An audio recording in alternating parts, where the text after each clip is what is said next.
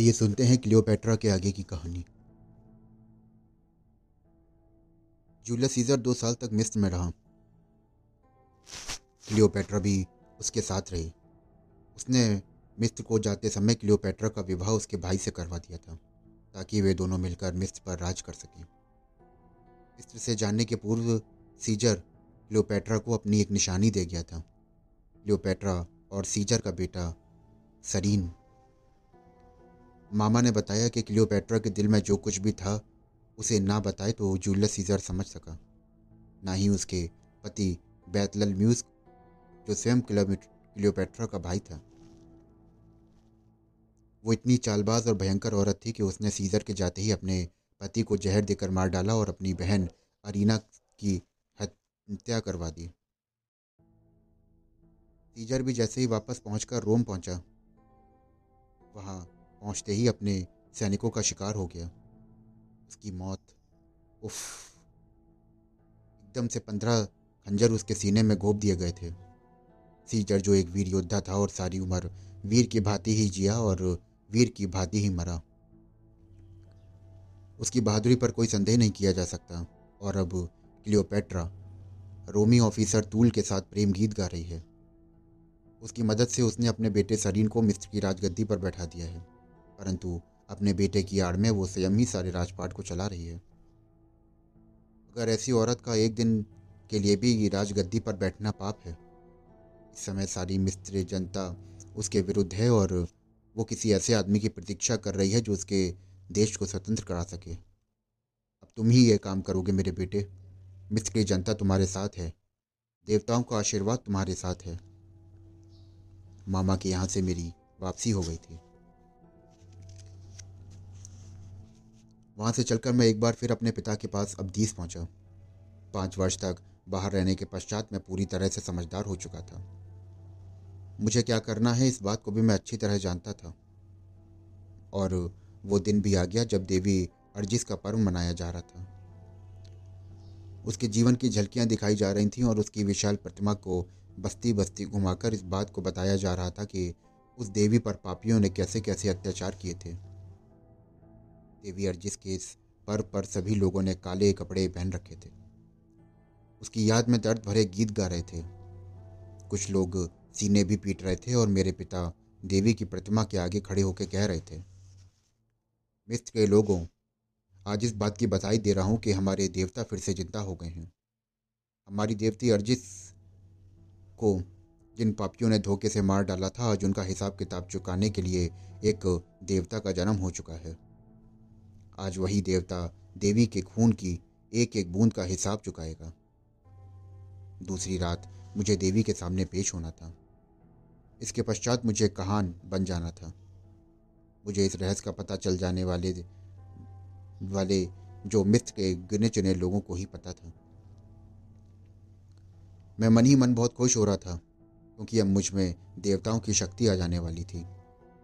वो समय भी आ गया। मैं एक गुफा के अंदर देवी अर्जित की विशाल गाय प्रतिमा के सामने खड़ा हुआ था। पूरी बस्ती के लोग बाहर खड़े ये दृश्य देख रहे थे। मेरे पिता सफ़ेद लंबा चोगा पहने थे और उनके हाथ में एक लंबी माला थी। पुजारी ने मुझसे पूछा, हर मिसेस, क्या तुम देवी की शक्ति को रखने के लिए तैयार हो? मैंने कहा हाँ मैं तैयार हूँ पुजारी जी। फिर सोच लो, ये तुम्हारी अंतिम परीक्षा है। इसमें तुम मर भी सकते हो, क्योंकि देवी का विराट रूप देखना सरल नहीं है। मैं आत्मविश्वास के साथ बोला, मैं देवी के दर्शन करते हुए यदि मर भी जाऊँगा तो उसका मुझे दुख ना होगा, पुजारी जी।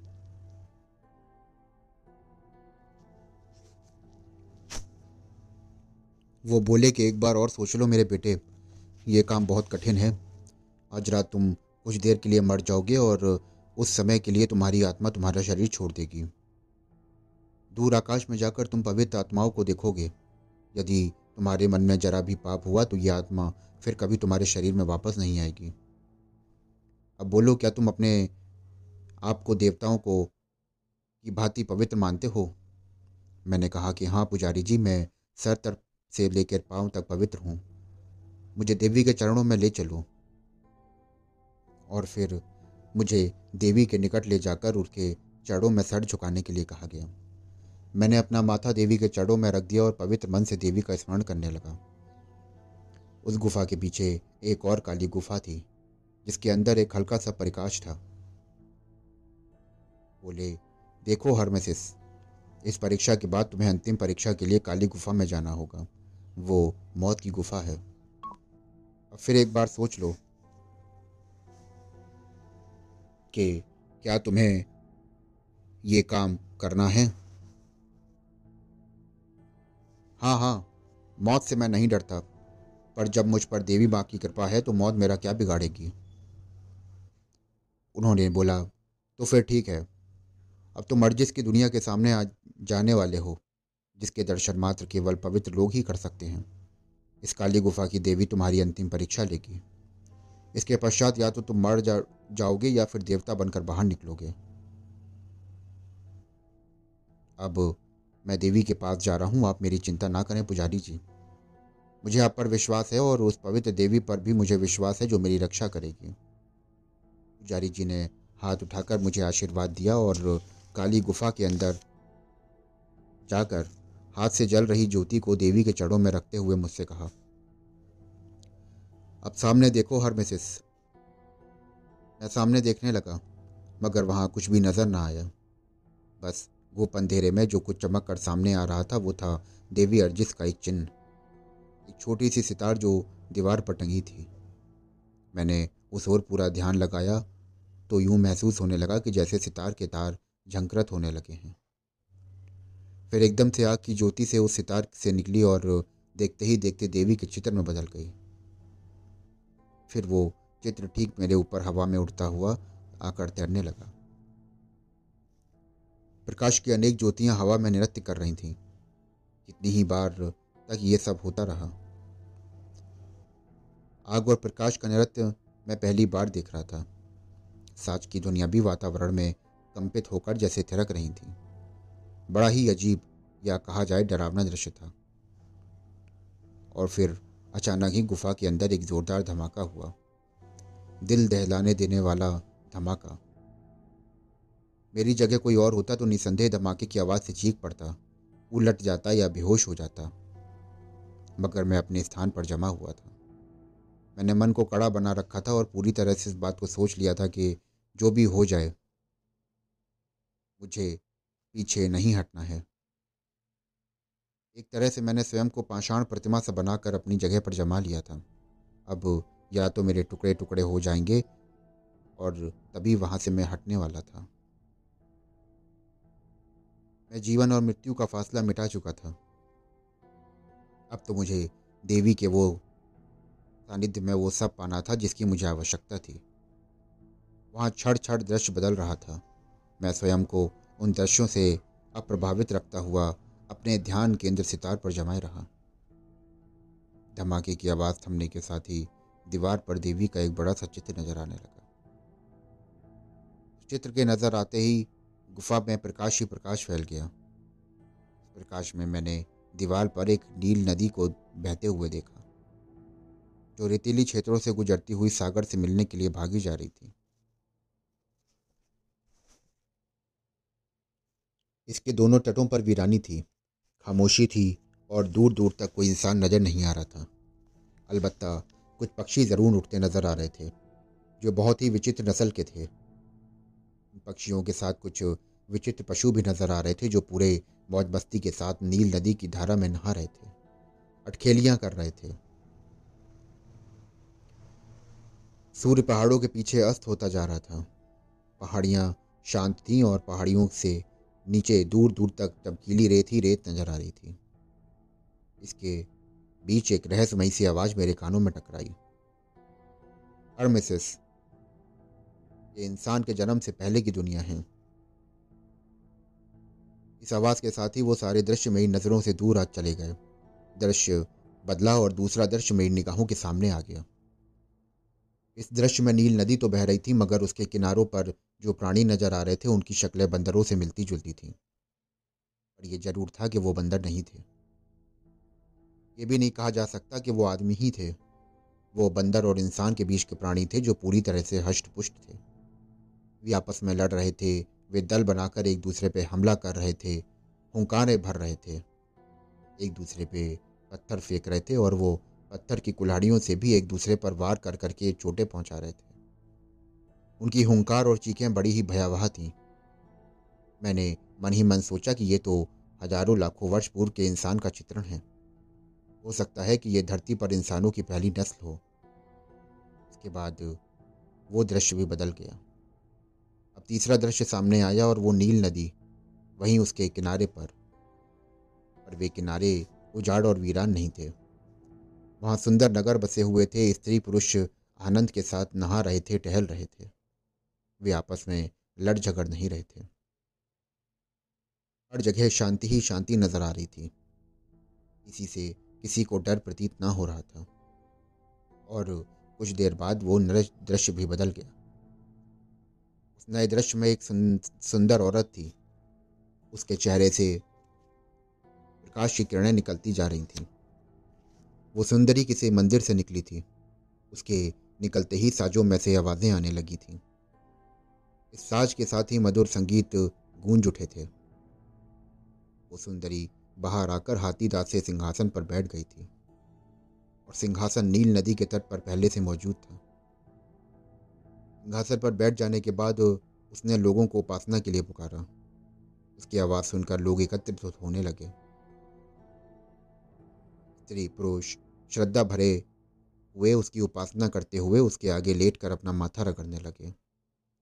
उस देवी ने हाथ उठाकर उन सबको आशीर्वाद दिया और लोग प्रसन्न मुद्रा में वहाँ से जाने लगे। दृश्य बदल गया। जो अन्य दृश्य था वही शहर था अगर उसमें रहने वाले लोग बदल गए थे। लोगों की आँखों में पाप की परछाइयाँ साफ़ नज़र आ रही थीं। वे हवस के शिकार लोग थे। उनके चेहरे मोहरों से साफ़ स्पष्ट होता था कि वे घोर पापी लोग हैं। वो धर्म के नाम से दूर हो चुके हैं। इस दृश्य में भी वही सुंदर और औरत सिंहासन पर विराजमान थी। उसने उनके सामने आकर उपासना के लिए पुकारा, मगर कोई उपासना के लिए ना गया और ना ही किसी ने श्रद्धा प्रकट करी। श्रद्धा बनत होने के बजाय लोगों ने उस देवी से चिल्लाकर कहा, हम लोग अब तुमसे तंग आ चुके हैं। हमें तुम्हारी आरती और उपासना नहीं चाहिए। हमें मौज मस्ती चाहिए और हम आदर्श जीवन जीते जीते तंग आ गए हैं। देवी का रोष भरा स्वर उभरा था। पागल प्राणियों, तुम नहीं जानते हो कि तुम क्या कह रहे हो। तो तुम कुछ कह रहे हो, उसके बारे में नहीं जानते हो और ये सब विनाश के लक्षण हैं। सब गंदगी के दलदल में गिरकर चीख चीख कर अपने बचाव का रास्ता खोजना चाहोगे। मगर कोई रास्ता ना मिल पाएगा। और उस समय तुम इस बात को महसूस करोगे कि ऐसी सभ्यता की मांग करके तुमने भूल की थी। अधर्म के रास्ते पर चलने से कभी भी मन को शांति ना मिलेगी। तुम जिस युग में जी रहे हो, ये सब ऊपरी दिखावा है। तुम सब सड़क भड़क भरी दुनिया में जी रहे हो, मगर मन की शांति खोए हुए हो। वो देवी अभी सब कुछ कह ही रही थी कि तभी उसके सामने एक काली कलूटी मोटी डरावनी चहने वाली स्त्री प्रकट हुई। उसने आते ही अपने पक्ष में बोलना शुरू किया और वो कह रही थी, मानव जीवन क्षण भंगुर है। इसे जितना भी भोग विलास के साथ भोग लिया जाए उतना अच्छा है। ये जीवन बार बार तो नहीं मिलता। ये देवी देवताएँ सदियों से अपनी पूजा करवाते हुए तुम्हें अपना गुलाम बनाए हुए हैं और इनका बहिष्कार करो, अब इनका बहिष्कार करो। लोगों ने दोनों हाथ उठाकर जो शेरे नारों के साथ कहा कि हाँ हाँ इनका बहिष्कार करो, इनका बहिष्कार करो। धर्म की देवी का बहिष्कार करो और अधर्म की देवी का स्वागत करो। लोगों का जोश देखकर वो काली कलूटी अधर्म की देवी खुद से भी ज़्यादा उत्साहित होकर धर्म की देवी की ओर झपटी। उसे सिंहासन से ज़ोर ज़बरदस्ती से गिराकर खुद उस पर आरूढ़ हो गई। धर्म की देवी ने उसे अपना स्थान वापस पाना चाहा तो अधर्म की देवी ने उसे धरती पर गिराकर उसका एक एक अंग काट डाला और फिर उसकी ओर घृणा से देखने लगी। उसी समय वहाँ एक लड़का प्रकट हुआ, जिसके चेहरे पर सूर्य का तेज चमक रहा था।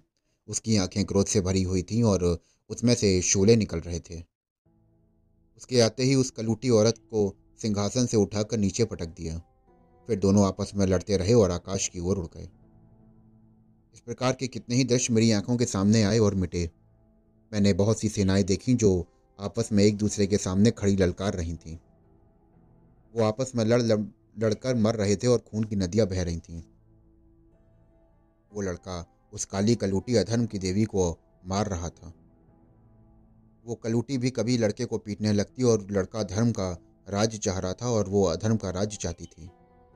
मैं उत्सुकता से भरा निर्णय चाहता था।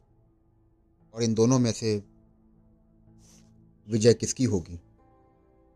लड़के ने चिल्लाकर कहा कि, हे पाप की देवी, तू इस बात को याद रख के संसार में धर्म ना कभी मरा है, ना कभी मरेगा। इसके पश्चात उन दोनों ने दृश्य, दोनों के दृश्य गायब हो गए और कुछ देर में मैं शांत मुद्रा में खड़ा रहा। मेरे सामने कितने युग आए और कितने चले गए। हर मिसेस, तुमने इन घटनाओं को अपनी आँखों से देख लिया। तुम इस बात को समझ गए हो कि दृश्य अपने अपने युग की आवाज़ें हैं। मेरे कानों में पुजारी की आवाज़ पड़ी। मैंने पूछा कि हाँ पुजारी जी, मैं ये सब समझ चुका हूँ। क्या मुझे अभी कुछ और देखना आरंभ बाकी रह गया है? वो बोले, हर में से सभी तो ये कार्य आरंभ हुआ है। अब मैं तुम्हें यहीं पर छोड़ के जा रहा हूँ और सुबह होते ही लेने आऊँगा। इसके बाद मैं तुम्हें ले जाऊँगा। उसके बारे में केवल इतना ही कहूँगा कि उसे देखने के लिए केवल तीन लोग ही आज तक वहाँ तक जा सके हैं, जिनमें से केवल एक ही आदमी जीवित बच चुका। वो जीवित आदमी भी पागल हो गया था, यहाँ तक कि मुझमें भी वहाँ जाने की शक्ति नहीं है। मैंने आत्मविश्वास भरे स्वर में कहा कि आप चिंता ना कीजिए पुजारी जी, मैं इतना कमज़ोर नहीं कि डर जाऊँ। मैं उस दुनिया की सैर अवश्य करूँगा और मैं आज की रात इस गुफा में रहकर मन की शांति प्राप्त करने का प्रयास करूँगा। पुजारी चला गया। उसके जाने के पश्चात मैं अकेला ही उस गुफा में रह गया। वो वातावरण के रूप रूपेण नीरसता व्याप्त थी। ये नीरवता मानो मेरी आत्मा से उतर कर घुलने लगी थी और मैं कुछ कहना चाहता था, मगर मेरी आवाज़ छत से टकराकर एक बोझ की भांति मुझ पर गिरने लगी। मैं घबरा गया। पहली बार मुझे डर ने आके घेरा था। मैं वहाँ से भाग जाना चाहता था, मगर भाग कैसे सकता था? गुफा का द्वार तो पुजारी ने बंद कर दिया था और मैं देवी की शरण में अकेला ही बैठा था। फिर मन ही मन मैंने सोचा कि देवी के पास रहते हुए क्यों मैं डरूं? ख्याल के आते ही मैंने देवी का ध्यान धरा और फिर सहसा ही चारों ओर तेज हवाएँ चलने लगी। दो आँखें, चमकदार आँखें मुझे घूरने लगी। मेरे चारों ओर बड़ी विचित्र सी आवाज़ें गूंजने लगी थीं। अंधेरे के अंदर जैसे प्रकाश की चादर सी फैल गई और इन प्रकाश के बहुत से गोले चारों ओर नाचने लगे। फिर मैं इन गोलों से ऊपर उठने लगा। मैं ऊपर उठता चला गया, यहाँ तक कि सितारों के पास चला गया। अब मैं सितारों से बात करने लगा कि फिर प्रकाश का एक तेज झोंका मुझे अपने साथ नीचे की ओर ले आया। इस प्रकाश के कारण मैं चारों ही ओर चीज़ को साफ़ देख सकता था और मेरे चारों ओर संगीत की लहरियाँ उठकर मन मोह रही थीं। उसी संगीत की मस्ती से मेरी आँखें बंद होने लगी। मुझे ऐसा लगा कि शायद मैं मर रहा हूँ या फिर मुझे नींद आ रही है। मैं समझ नहीं पा रहा था कि मैं मर रहा हूँ या मैं ज़िंदा हूँ। मरने के पश्चात ही इंसान दूसरे संसार में जाता है। मेरा संदेह विश्वास में बदलने लगा था क्योंकि मैं एक बार फिर उड़ता हुआ किसी दूसरी दुनिया में पहुँच गया था। इस विचित्र संसार की तो मैंने कल्पना भी नहीं की थी। जैसे ही मैंने उस संसार में पाँव रखा, बहुत सी आत्माएँ मेरे स्वागत में दोनों बाहें फैलाएँ, फूलों की वर्षा करते मेरे सामने आई और साथ ही मैंने आवाज़ सुनी, हर मिसेस, तुम देवी अर्जित के दर्शन के लिए यहाँ बुलाए गए हो। द्वार खोल दो और द्वार खोल दो। यही आवाज़ चारों ओर गूंजने लगी और कहा गया कि इसे अंधा कर दो। एक भयंकर आवाज़ मेरे कानों में गूंजी, अंधा अंधा। क्या आप लोग मुझे अंधा करोगे? नहीं नहीं, ऐसा मत करो। ईश्वर के लिए मेरी आँखें मत छीनो। मैंने डरते हुए ये बोला। घबराओ मत हर मिसेस हम तुम्हारी आँखें इसलिए छीन रहे हैं ताकि तुम देवलोक की उन सभी चीज़ों को ना देख सको, जिसका संबंध तुम्हारे आने से यहाँ नहीं है। फिर देवी को तो तुम हर हालत में देख ही सकोगे। इस आवाज़ के साथ ही मैं हवा के एक तेज झोंके के साथ एक अन्य पुराने और बड़े मंदिर के अंदर आ गया। यहाँ चारों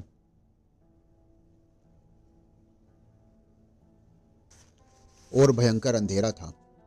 मैंने अपने चारों ओर देखा और अपने शरीर को देखा। फिर मुझे एहसास हुआ कि मैं नहीं, बल्कि ये तो मेरी आत्मा है, क्योंकि मेरे ही कदमों में मेरा शरीर पड़ा था। मैं अपने बेजान शरीर को पड़ा देखकर मानव जीवन के बारे में सोचने लगा। उसी समय दो बाजुओं ने आकर मुझे थाम कर ऊपर उठा लिया। मेरी आत्मा फिर हवा में उड़ने लगी, लेकिन कुछ ही क्षणों के पश्चात फिर मुझे नीचे फेंक दिया गया। उस स्थान पर अंधेरा नहीं था, चारों ओर प्रकाश ही प्रकाश था। एक आवाज़ आई। हर मसेज देखो, हम सब देवतागण तुम्हारा स्वागत करते हैं। तुम देवलोक में आ गए हो। तुम्हारा भाग्य बहुत अच्छा है कि और अब तुम अंधे नहीं हो। ऊपर नज़र दौड़ा कर देखो तो तुम इस समय अपने संसार से कितनी दूर हो। अब तुम देवताओं की महान शक्ति को देख सकते हो। इस आवाज़ के साथ ही चारों, हज़ारों घंटियाँ और घड़ियालों की आवाज़ें मेरे कानों में गूंजने लगी, जैसे किसी मंदिर में आरती हो रही हो। हज़ारों आत्माएँ इस मंदिर में नृत्य कर रही थीं। शायद ये सब देवी अर्जिस की आरती में मग्न थी। ये सब परियाँ लग रही थीं। उनके शरीर से तेज प्रकाश निकल रहा था कि मैं उनकी ओर देखने का साहस भी ना कर पा रहा था। तभी एक आवाज़ गूंजी। हे देवी अर्जिस, जो आदि काल से है और अंत तक रहेगी, हे शक्ति के जन्मदात्री पूरे लोक की पूज्य हर मिसेस को नीचे के संसार से बुलाया गया है और ये मानव जाति का एक पवित्र इंसान है, जो अपनी साधना के बल पर आपका दर्शन करना चाहता है। हे देवी, शोलों के रूप में आओ और आवाज़ के रूप में जाओ। दर्शन दो जगत माता, दर्शन दो। इस आवाज़ के साथ ही मुझे सागर में आ रही किसी तूफ़ान की आवाज़ें आने लगी। ऐसा लगा कि जैसे कोई भयंकर तूफ़ान मेरे सर से गुजर रहा है। फिर उस बहुत बड़े मंदिर से हज़ारों आवाज़ों का गुड़गान आने लगा। मैं उनकी भाषा नहीं जानता था, मगर संगीत इतना मधुर था कि मैं झूमने पर मजबूर हो गया। फिर एक आग का सर निकलकर मेरी ओर आया। उसने अपनी लंबी जीवा से मेरा माथा चूम लिया और साथ ही एक सुरीली आवाज़ सुनाई दी। तुम सब लोग मेरे बेटे को छोड़ जाओ। ये आवाज़ सुनते ही हज़ारों परियाँ उड़कर जाने किधर लुप्त हो गई। आवाज़ बोली, हरमाइसिस, तुम घबराओ नहीं, मैं देवी अर्जिस हूँ, जिसकी उपासना तुमने सच्चे मन से की है। मैं तुम्हारी इस साधना से बहुत प्रसन्न हुई और ये जीवन मेरी आत्मा है। प्रकृति मेरे वस्त्र हैं और मासूम बच्चों की हँसी मैं ही हूँ। मैं संसार की माँ हूँ। जो नज़र नहीं आती।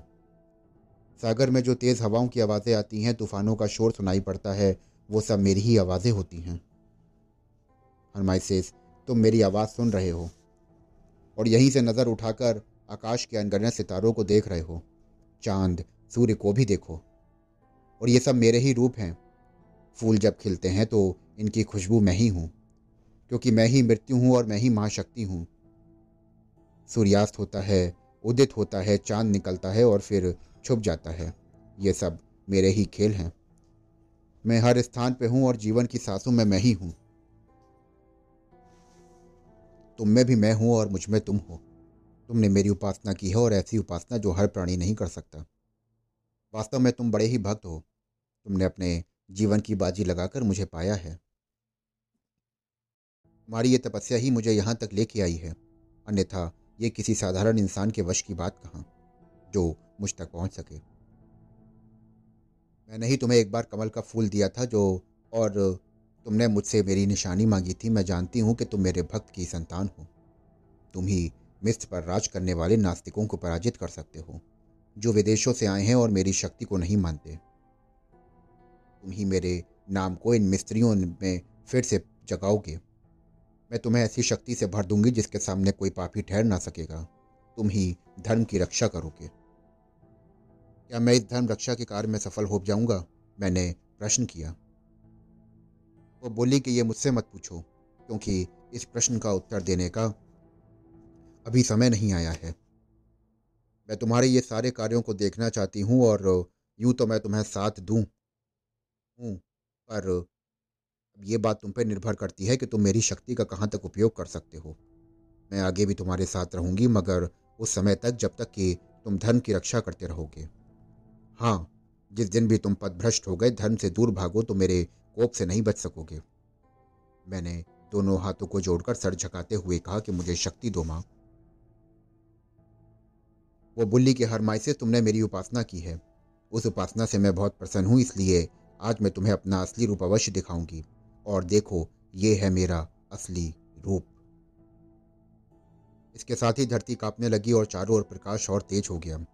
फिर अंधेरे में से एक काले कपड़ों वाली औरत नज़र आई, जिसका चेहरा चाँद की भांति चमक रहा था।